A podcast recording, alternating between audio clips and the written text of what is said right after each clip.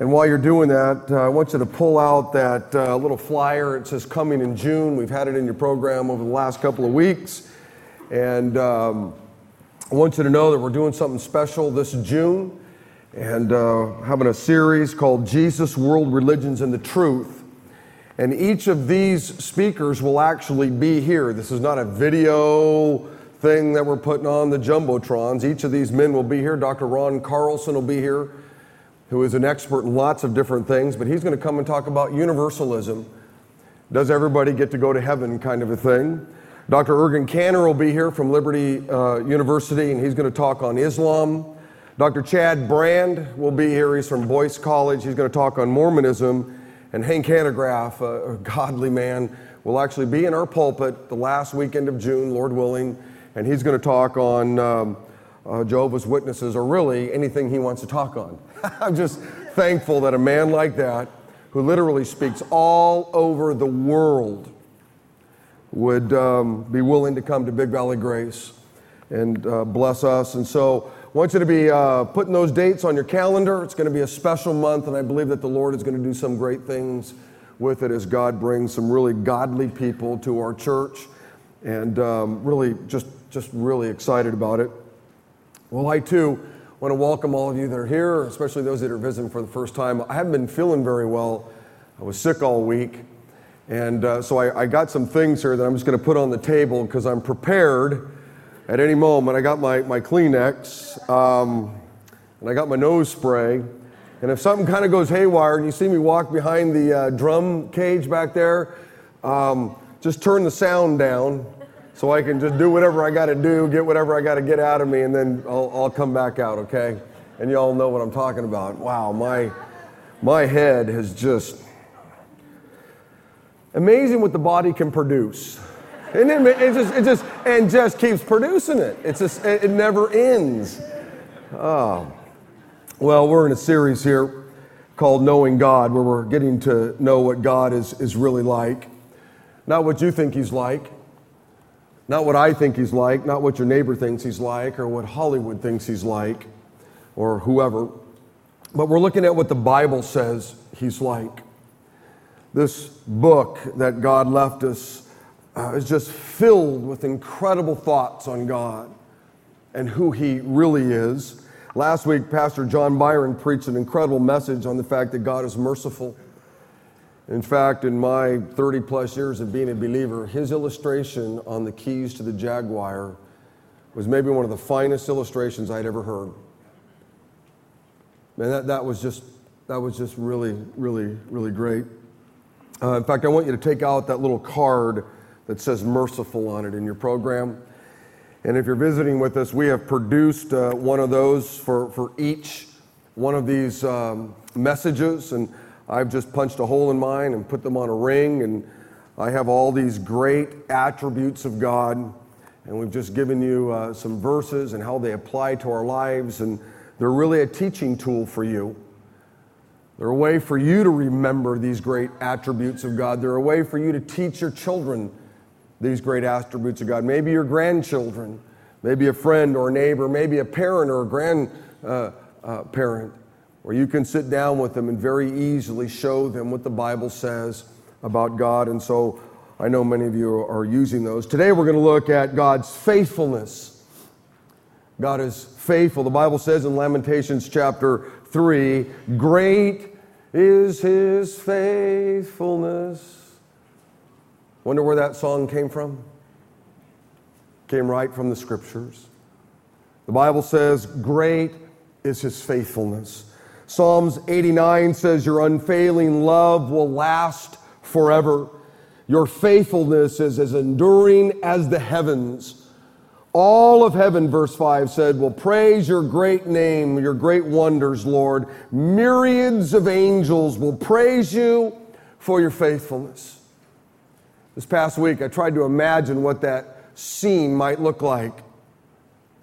Of myriads of angels gathered together, simply praising the Lord for how faithful he is. Psalms 33 says, for the word of the Lord is right. For the word of the Lord is true. He, that's God is faithful in all he does. I'm often asked, especially by young people, is there anything that God can't do? I'm asked that question more than you would ever, dream. Is there anything, Pastor Rick, that God can't do? And the answer is yes. There's a number of things that God can't do. Let me give you a couple. Number one, God cannot do wrong. He always does what is right. The Bible says in Deuteronomy chapter 32, he is the rock, his deeds are perfect. Everything he does is just and fair.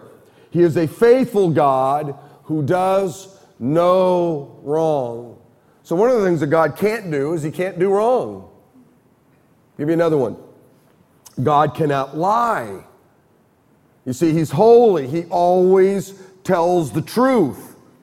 The Bible says in Hebrews chapter 6, so God has given both his promise and his oath. These two things are unchangeable because it's impossible for God to lie. So God can't do wrong and he can't lie. Number three, I'll give you the third one. God cannot break a promise.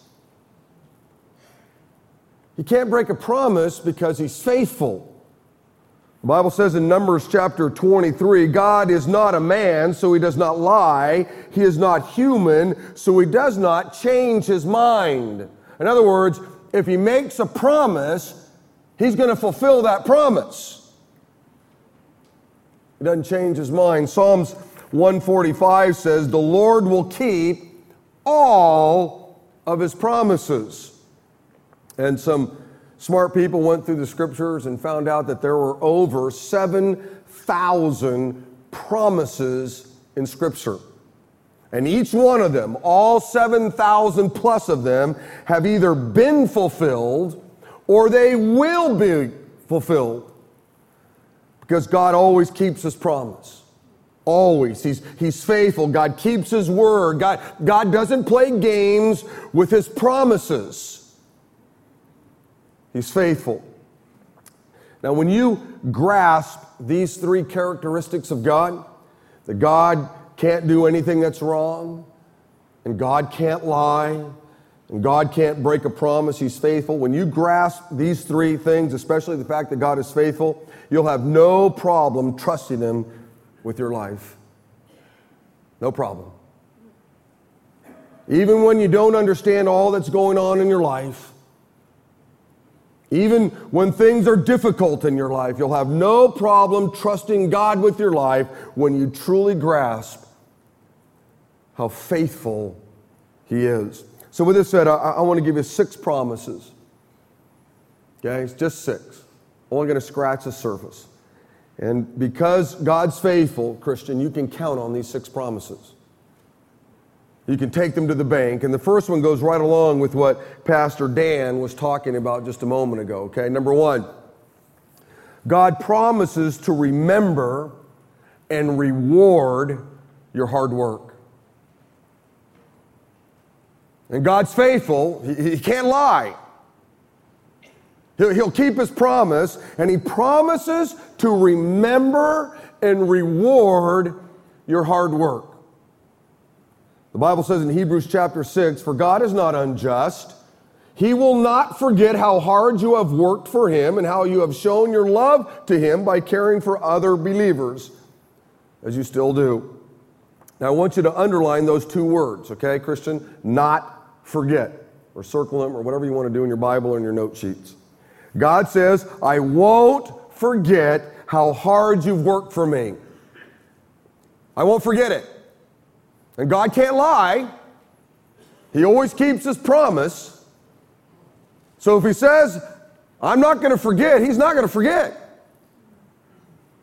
Now, people may forget your hard work. People may not even, see your hard work. I may not see the work that you do for the Lord. Pastor Dan may not see the work that you do for the Lord. Lisa DeMott may not see the work that you do for the Lord. Some other pastor here may not see the work that you do for the Lord, but God says, I'll see it. Some people may even ignore your hard work. There are some people that'll even steal the credit for your hard work. But God says, none of that gets by me.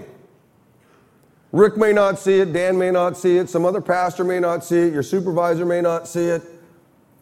Some people may ignore it. Some people may even steal credit for it. But I'm not going to forget it. I see it. This past week, I spent some time thinking about all of you, thinking about the hard work you put into serving the Lord here at Big Valley Grace. You're not a spectator. You actually roll up your sleeves and participate in what God's doing here. You work hard. You work hard in our children's ministries. You know, when you got 1,000 kids running around this place on a weekend, it takes a lot of people, doesn't it? A lot of hard work and love and care and prayer. Hard work some of you put into our Juana's program on Wednesday nights. You work hard in our youth ministry, discipling adolescent kids. You work hard in our worship ministry, serving in the choir or the orchestra or the band, or you work in the tech crew, making sure we got sound, or the jumbotrons, or the cameras, making sure we get an image over into the venue, which, by the way, welcome those of you over in the venue. You work hard in our library ministry. Most of you in this room don't even know we have a library. I think it's one of the largest, privately owned libraries in the state of California, right out there. They got thousands and thousands of books. My wife is out there almost every weekend renting a book or getting DVDs for the kids. It's a beautiful place. You work hard in our Good Sam ministry, making sure people that are made in the very image of God have food to eat. It's one of the reasons why God's hand of blessing is on this church, is because of our Good Sam ministry, without a doubt. You work hard in our care and visitation ministry. Obviously, in a church this size, the pastor can't come and visit every soul that's in the hospital. We've just got lots of people that are sick and in the hospital. And frankly, the way God has made me, you probably wouldn't want me to come to the hospital and visit you. Sit there and go, oh man, when's this guy leaving? He's bumming me out. Please leave. But thank God for those of you that have those gifts of mercy. And you'll go and you'll pray and read scripture and listen and be a blessing. You work hard in our small group ministry. You open up your home so others can come and fellowship in your home, where prayer and can take place in your home, or you lead a small group, or you're praying for all of those in your small group, and you're preparing for that moment when people come and they're going to learn about the Lord. You work hard in our Love Modesto ministry, thousands of you. Who would have ever dreamed that would take off, not just here, but all over the United States? It's unbelievable how God has used this pinhole on a map, Modesto, California, in this one little church, to just impact so many people. You work hard in our recovery and counseling ministries. Down here on Tuesday night, hundreds and hundreds of people come. And they're meeting the Lord and getting into small groups and going through real Christian 12-step programs, trying to get a grip on their lives. They want to live lives that honor Christ. And they know that their lives have got these things that are just messing them up, that are stinky, that don't look like Jesus, and they want to look like Jesus. They want to follow the Lord. And we've got all of these small group leaders that are helping just hundreds of people get clean, sober, whatever it might be. You work hard in our altar ministry. Last night, we just had a lot of people come to faith in Christ last night. It was unbelievable. You would not have believed what took place down here last night. And I'm going to tell you why here in a little bit. You work hard in our men's ministries, our women's ministries, leading small groups of gals and men and praying. You work hard in our garden ministry. If you've never been out to our prayer garden, man, you're really fumbling. That's a beautiful place out there. Some of you go, Prayer Garden? We didn't know there was one out there. It's right out by the library. And on Saturday nights, I often go out there before church, and I'll just sit in the garden. It's a beautiful place. All of the plants that I hand out to all of our new people are all put together by our garden ministry. The list goes on and on and on and on, and God says, I see it. I see your hard work. And I'll remember it. Beloved, nobody else may see what you do. So sometimes, like I said, those of us that may oversee it all, we may not see it. And I know that on some plane in our humanity, we want a person to see it. And that's important. It's one of the ways we encourage one another. It's when we say, hip, hip, hooray, good for you, keep going, keep fighting the good fight kind of a thing. I know that's important. But you got to realize that God promises that when we don't see it, He does. He sees it. So the natural question becomes, how are you using your talent for God? Where do you serve? Or you're working hard for the Lord. Beloved, He didn't give you your talent so you could go out and make a ton of money and retire. That's not why He gave you your gifts and talents and abilities.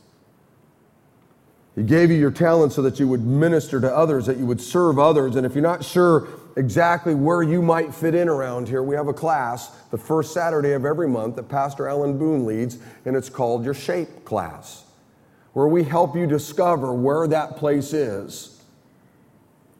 Because as much as God sees it when you work hard for Him, you know what that means? He sees it when you're inactive, when you don't do anything. He sees that too. And we want to be a church that just doesn't say get involved, but we want to help you discover whatever that might be. And for some of you, it might just be, you know what, Pastor Rick, I'm at a point in my life, an age in my life, hard to get around, hard to move around. Well, guess what? There's a great ministry for you. You can do it right in your own home. And that is pray. You pray for God's working here.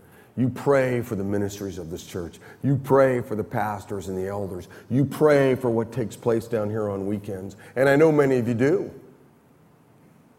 The reason why people came to faith in Christ today, maybe even this morning or last night, will be because some of you have spent time all week long working hard, praying for what God's doing here. Now, not only does God remember your hard work, but He also rewards it. Paul said this in 1 Corinthians. He said, who is Apollos? And that was just simply a name of somebody. Who was Paul? We are only God's servant whom you have believed the good news. Now each of us did the work that the Lord gave us. See, the Lord gave them something to do, just as the Lord has given you something to do. And you either make the choice to do it or not. Paul goes on and says, I planted the seed in your hearts and Apollos watered it, but it was God who made it grow. It's not important who does the planting. It's not important who does the watering. What's important is that God makes the seed grow. The one who plants and the one who waters work together with the same purpose. And both will be rewarded for their own hard work. It doesn't matter whether you're the preacher. It doesn't matter whether you're the usher. It doesn't matter whether you're the greeter. It doesn't matter whether you're the one making coffee. It doesn't matter whether you're the one that stuffed the program. It doesn't matter whether you're the one that makes up beautiful flowers for me to hand to the new visitors. It doesn't matter what your thing is. God gives you that thing, you see. God says, I see it and I'll reward it. I'll reward it.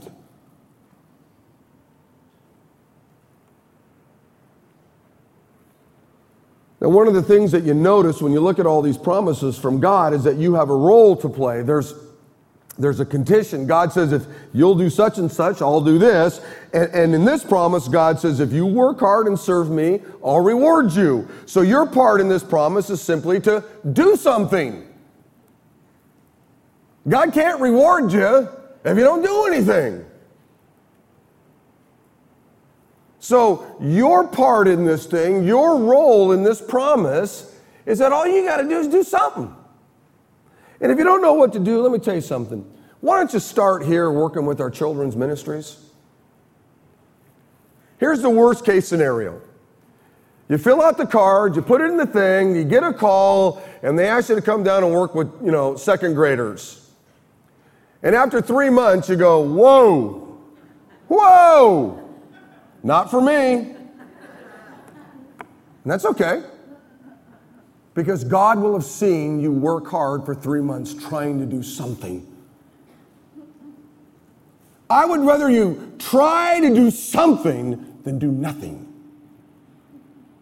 And it's usually when you do jump in like that, and after 3 months you go to Dan or Lisa or Julie Elliott and say, hey, this really isn't for me, that they'll say, okay, maybe you ought to take the shape class, or maybe you'd be better working with teenagers, or maybe you would, you see, it's then that you'll find the place.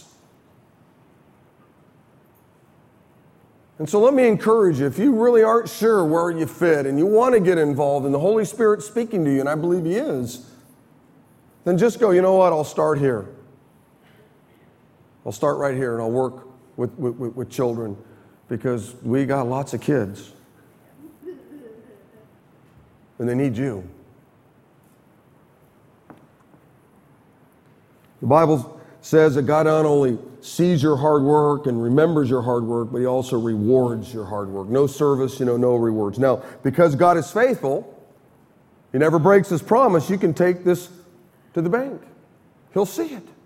He promises to see it. And He promises to reward it. Number two, God promises to reward your generosity. The Bible says in Luke chapter 6, the very words of Jesus, this isn't some TV evangelist, this isn't, some crazy guy. He's the one in whom we follow. He said, give and you will receive. Your gift will return to you in full, pressed down, shaken together to make room for more, running over and pouring into your lap. The amount you give will determine the amount you get back. I didn't make that up. Those were the very words of Jesus. This isn't some type of positive thinking or some prosperity doctrine or some fundraising technique. Jesus said this. Jesus said, give and you will receive. And because God is faithful, He can't lie, you can count on it.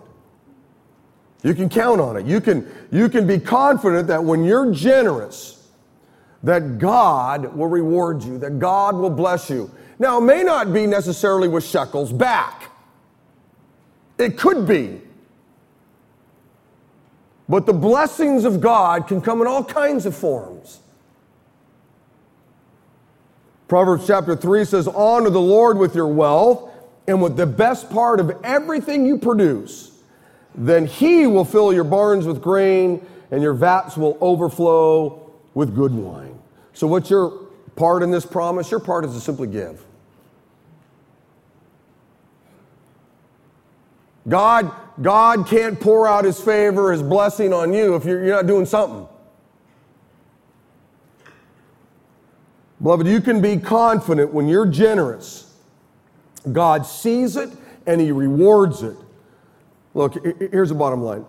If you're not giving to God, to the work of here at Big Valley Grace or whatever church you might go to, you're not hurting us.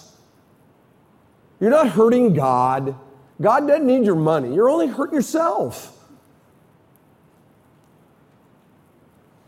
I didn't get in a room, and say, hey, I'm going to come up with this. I got a thought here. Hey, Sam, what if I do an offering thing? And we'll see if people will actually give up some of their money. I didn't come up with this. It's found all throughout the Scriptures. And so if you're visiting with us and you think, well, all you guys care about is money. No, it's not. It's one of the things that God cares deeply about. And in an entire hour and a half gathering that we have, we might talk about it for 5 minutes, sometimes less. But you're only hurting yourself if you choose not to give. You. And I want to encourage you and to not to miss out on this incredible promise from God.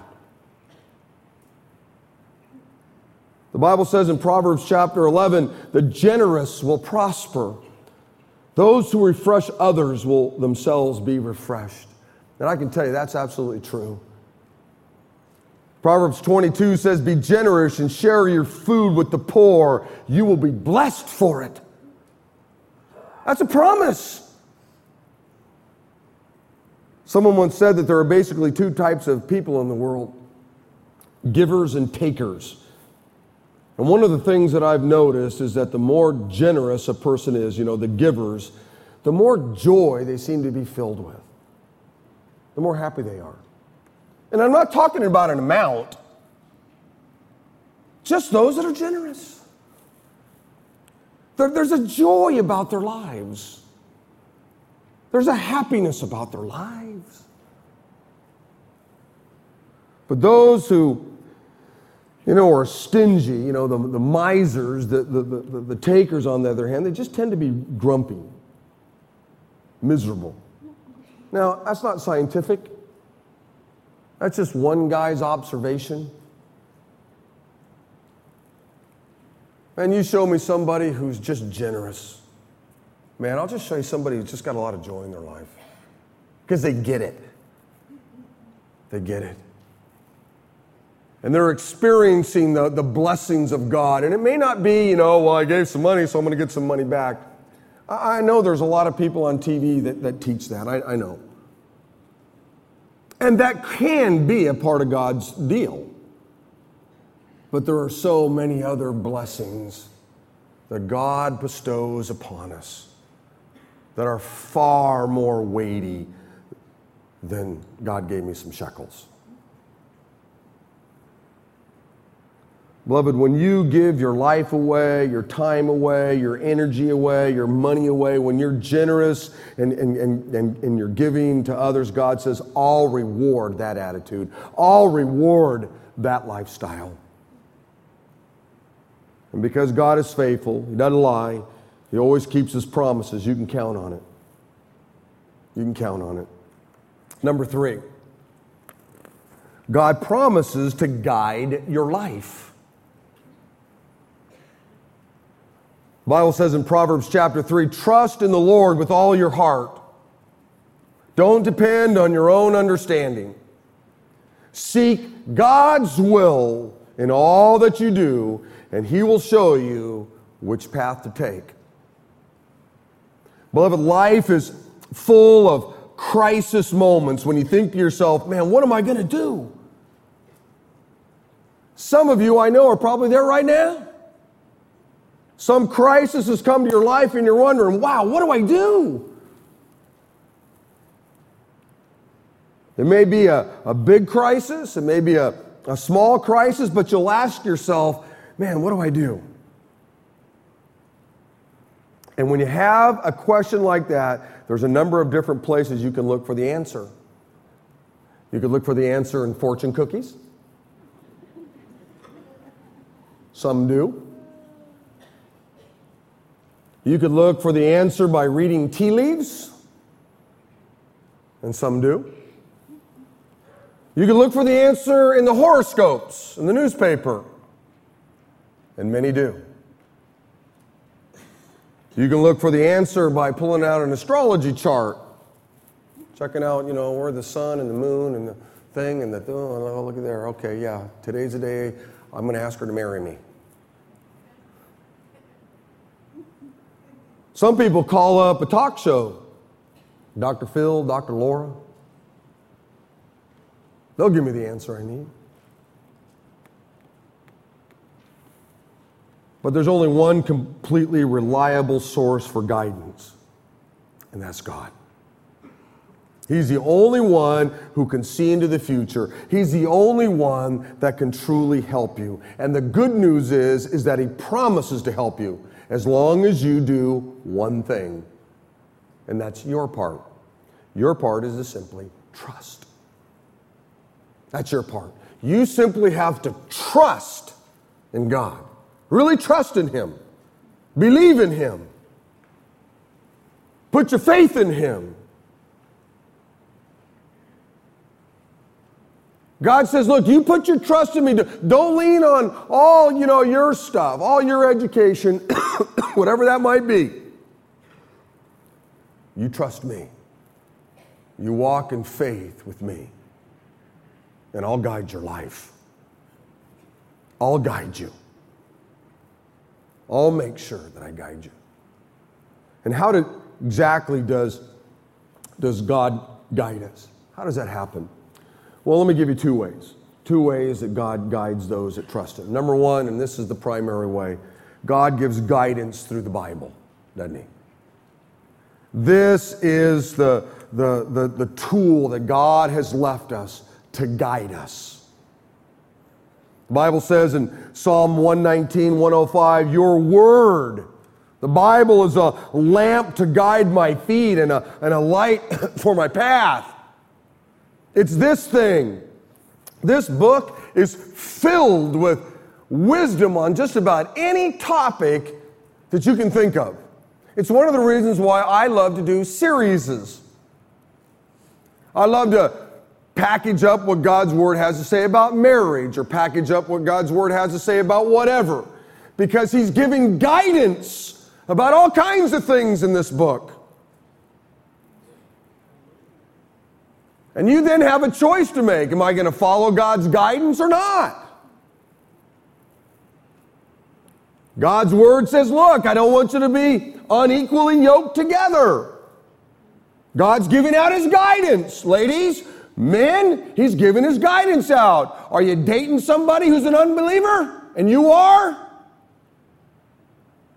You see, you can blow off God's guidance and say, you know what, I don't care what the Bible says. I'm going to date this guy, and I know he's not a believer. And then what ends up happening is you marry a person who's an unbeliever, and God's guidance says, don't do it. But you can still make the choice to do it.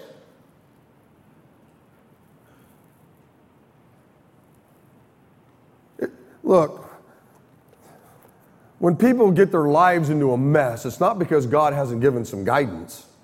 It's just that people have chosen not to follow the guidance.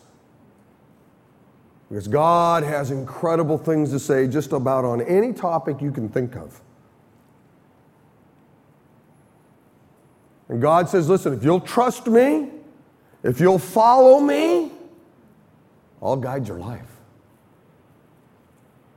I'll guide it. When I was a youth pastor, I took some kids. I took kids to camp all the time. And the seniors always would try to get me. That was always like the big thing. We're going to camp, and the seniors would get together and try to figure out ways to, get me, do something. And so I always had to be on my toes. And so what I would do is I had informants, freshmen.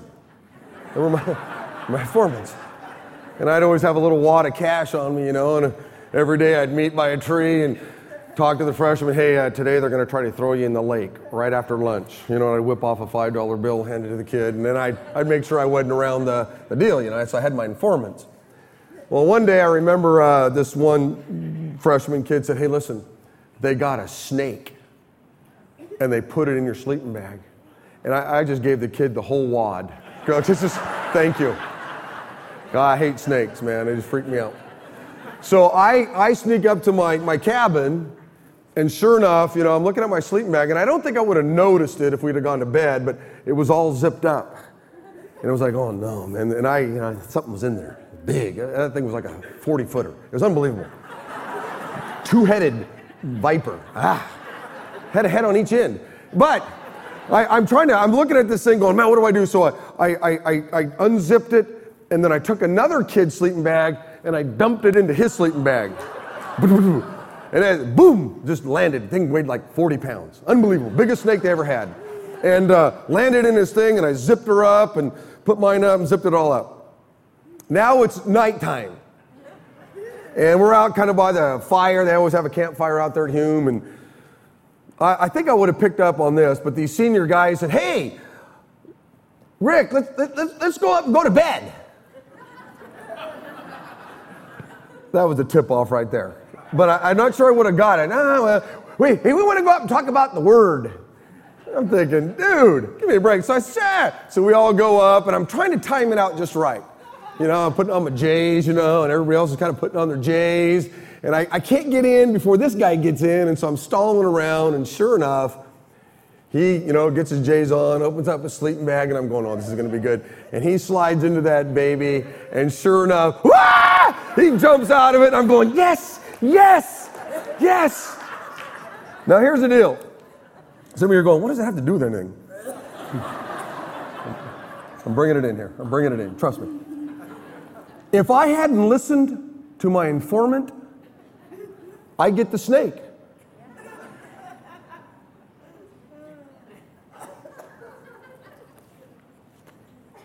The reason why some of you get the snake is because you're not listening. God's trying to tell you. He wants to guide your life. But the reason why you keep getting the snake or putting your foot in the hole is because you're choosing not to find the guidance that God wants to give you. Now, the second way that God guides your life is this, is God gives guidance through godly counsel. Godly counsel. Godly counsel.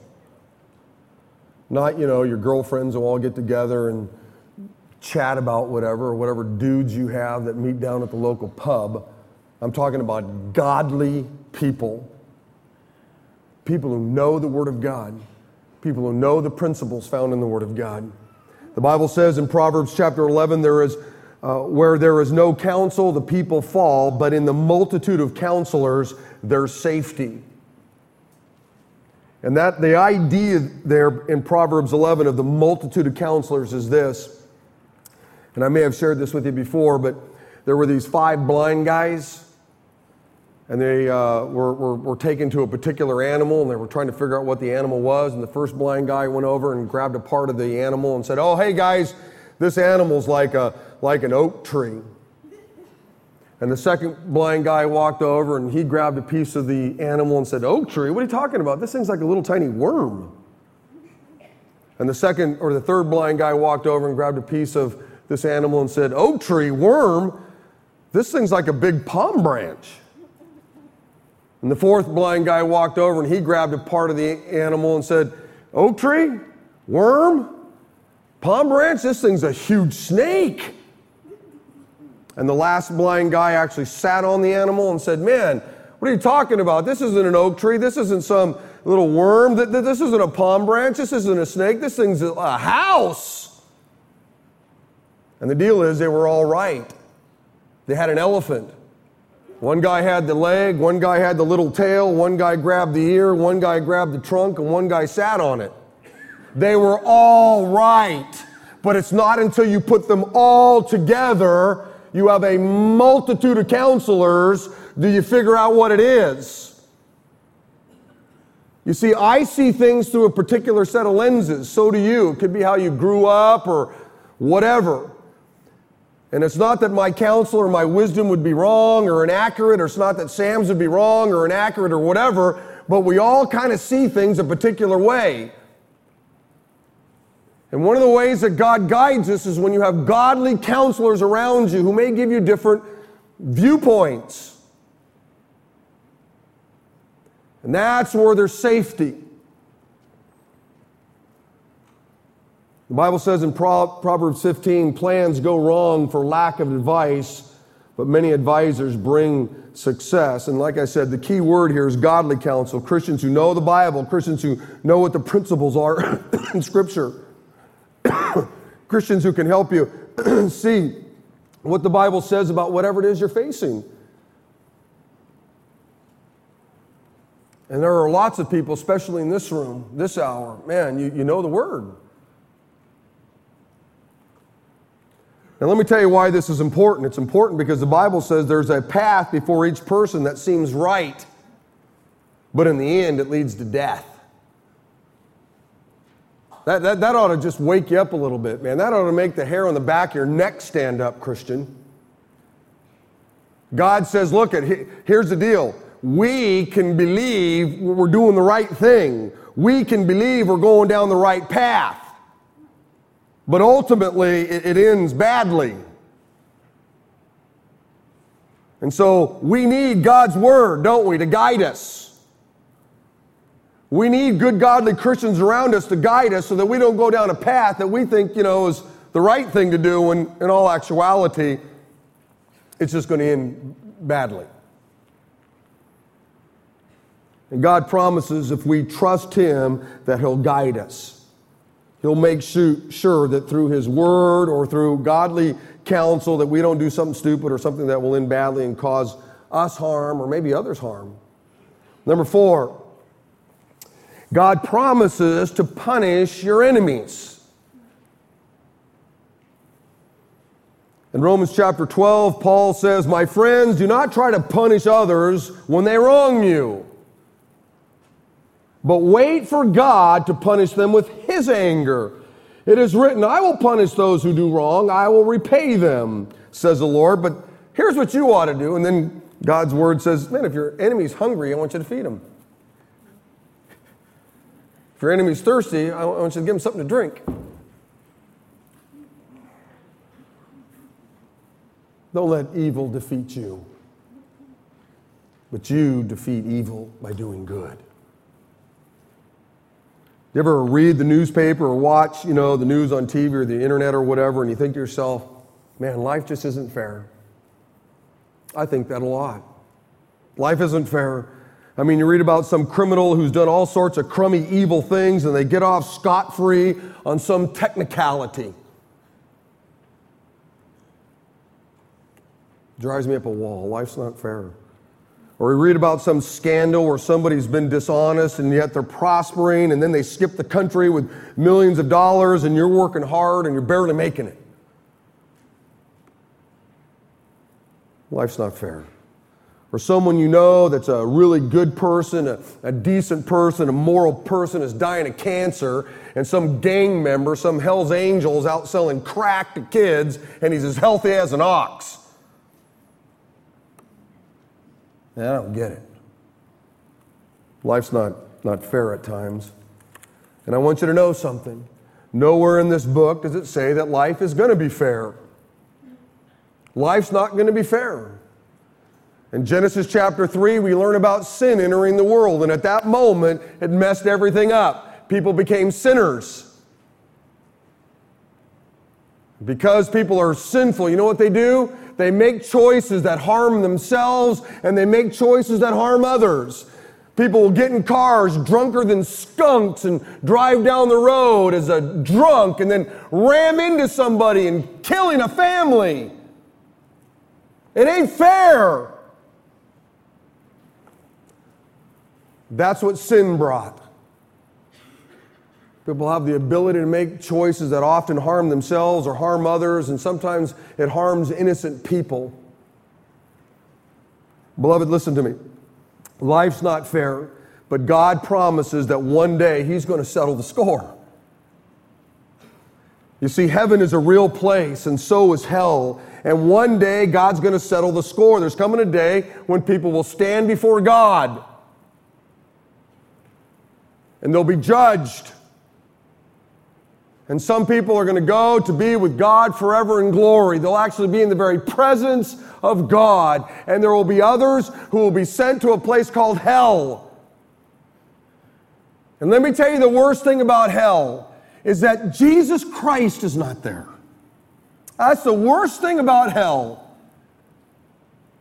It's not that it's going to be a hot place. I don't know whether it's going to be hot or not. I don't know if there's fire there or not. I don't know if it's pitch black or not. I know the Bible says that there's fire there, but I also know the Bible says it's pitch dark. I don't know how you can have fire and pitch dark at the same time. All I know is what makes hell the crummiest place ever is that Jesus isn't there. It's void of God.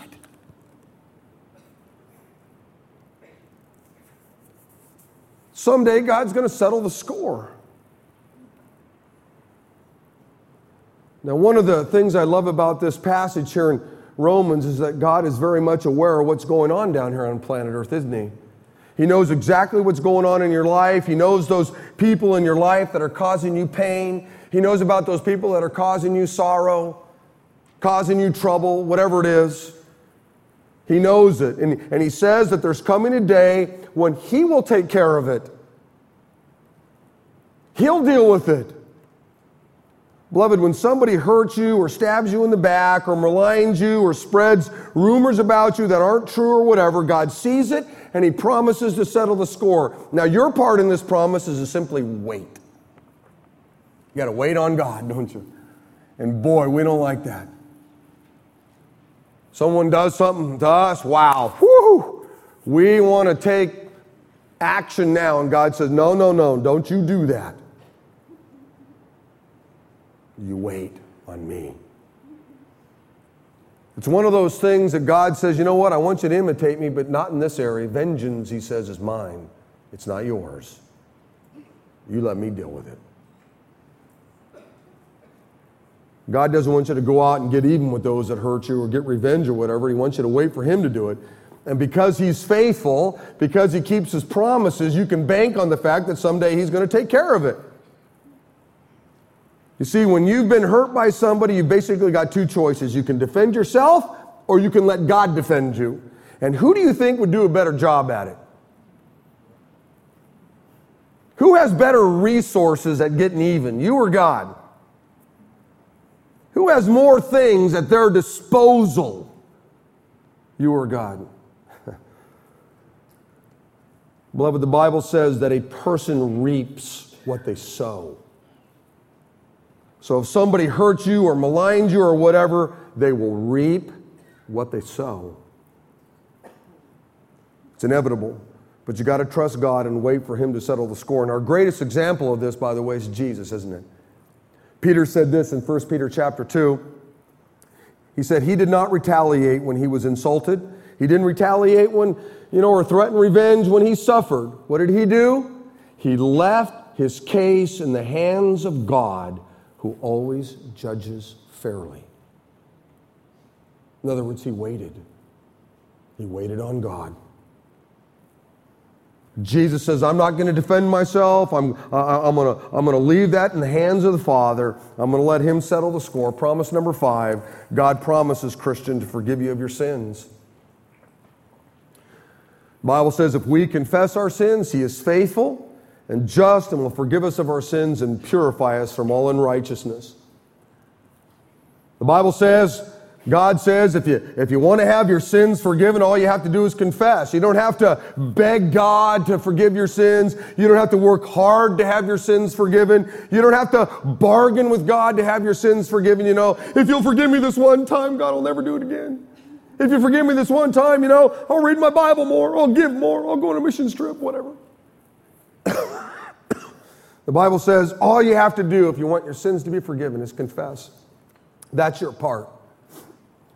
Your part is to simply confess. And because God is faithful, you can't lie. You can bank on it that when you ask him to forgive you, he forgives you. And last but not least, and I want to get here, okay? I'm going to get to this last one. Number 6, God promises to send Jesus back to gather up his followers. He promises to do it. Listen to the very words of Jesus in Matthew chapter 24. Jesus said, no one knows when that day or time will be.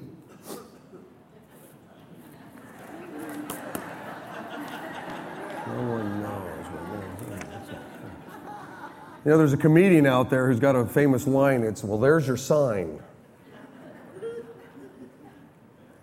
The angels don't know. And not even the Son.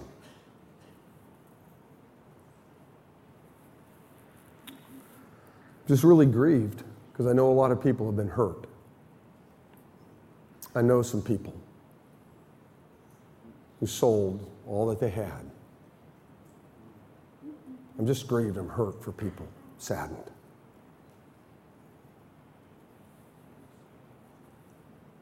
When the Son of Man comes, it will be like what happened during the days of Noah. In those days before the flood, people were eating, they were drinking, marrying, and giving their children to be married until the day Noah entered the boat. They knew nothing about what was happening until the flood came and destroyed them. It will be the same when the Son of Man comes. 2 men will be in the field, one will be taken and the other will be left. 2 women will be grinding grain with the mill, one will be taken and the other one will be left.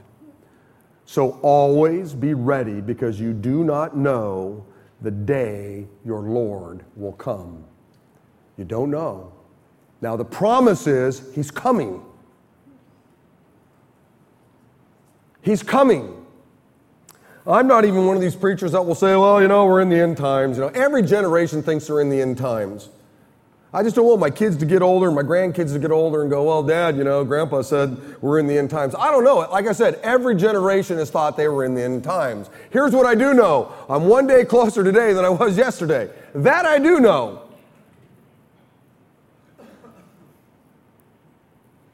And I think that the older you get, you're more convinced, you know, it's going to happen. I know. But the reality is we don't know. But what we do know is that God promises to come. And our responsibility in this is this: be ready. And then he gives us an incredible illustration of what happened in the days of Noah. As best we understood, it took Noah probably 100, maybe 150 years to build the ark. People thought he was crazy. He's hundreds of miles away from the largest body of water.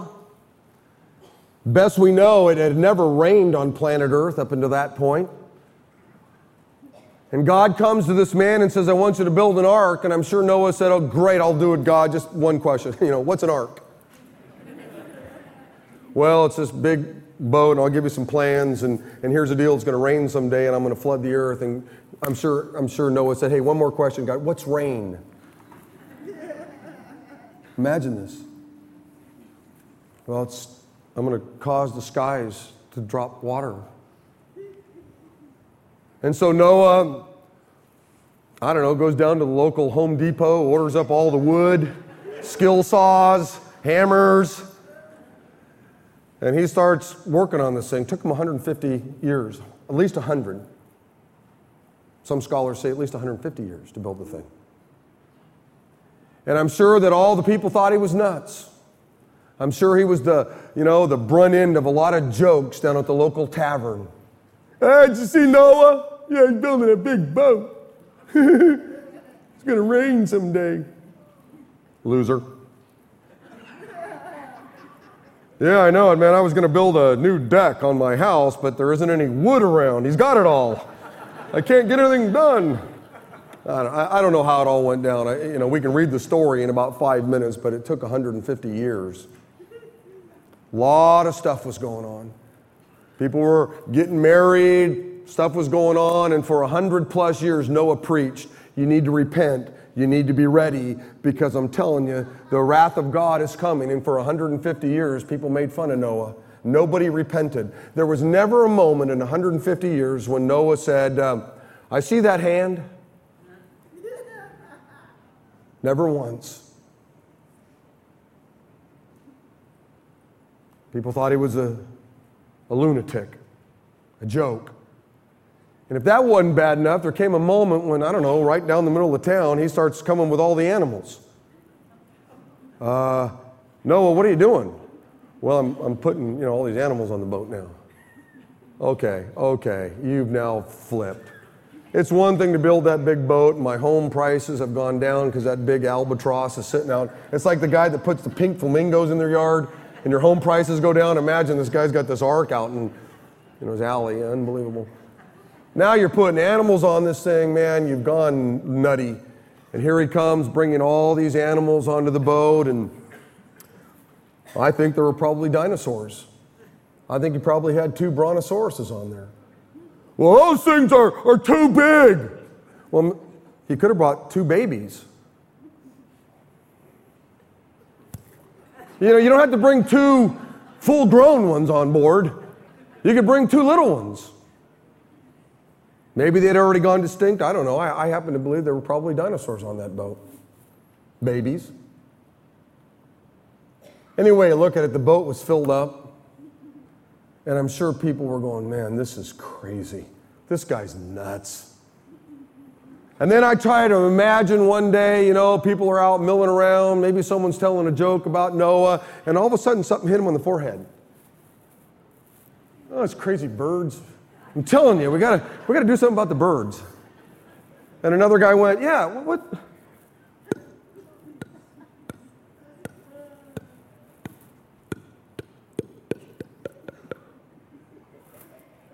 And all of a sudden, it's raining.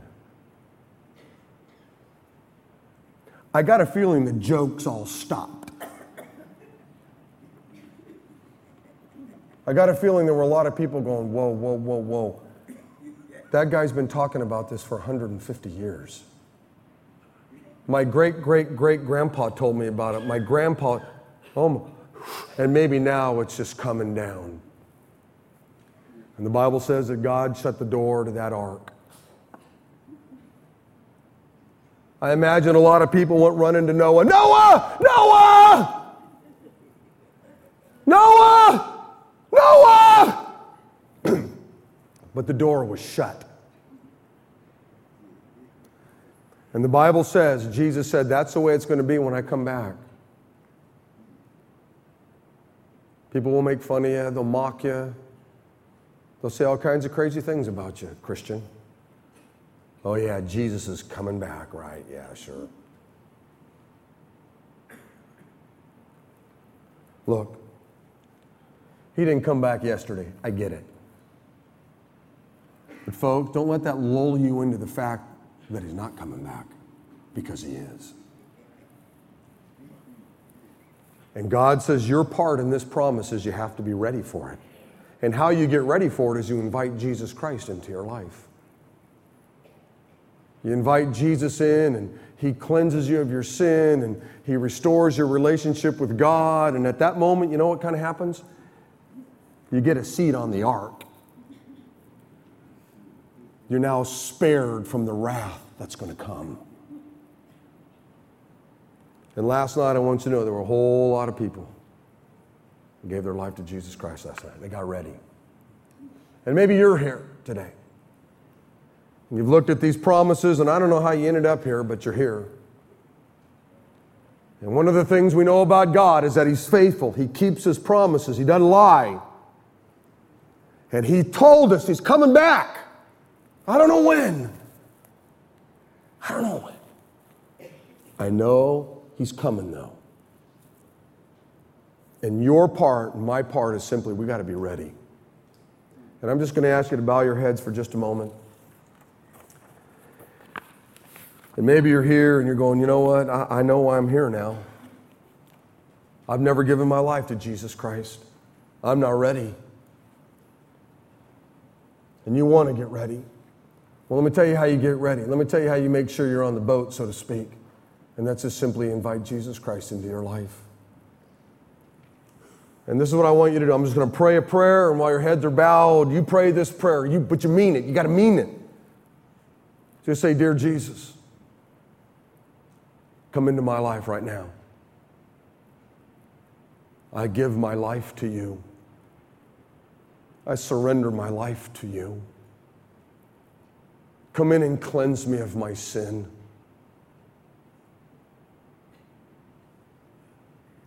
I want to have a relationship with you, God. I believe you're coming someday, and I want to be ready. Now, if you prayed that prayer, keep your heads bowed. If you prayed that prayer, look, this is all I want you to do. Just look up at me, or let me see your hand, or, yeah, I see. Just look up at me. or let me see your hand or whatever. Anybody else? Just want to make sure I see everybody. Because I want to pray for you.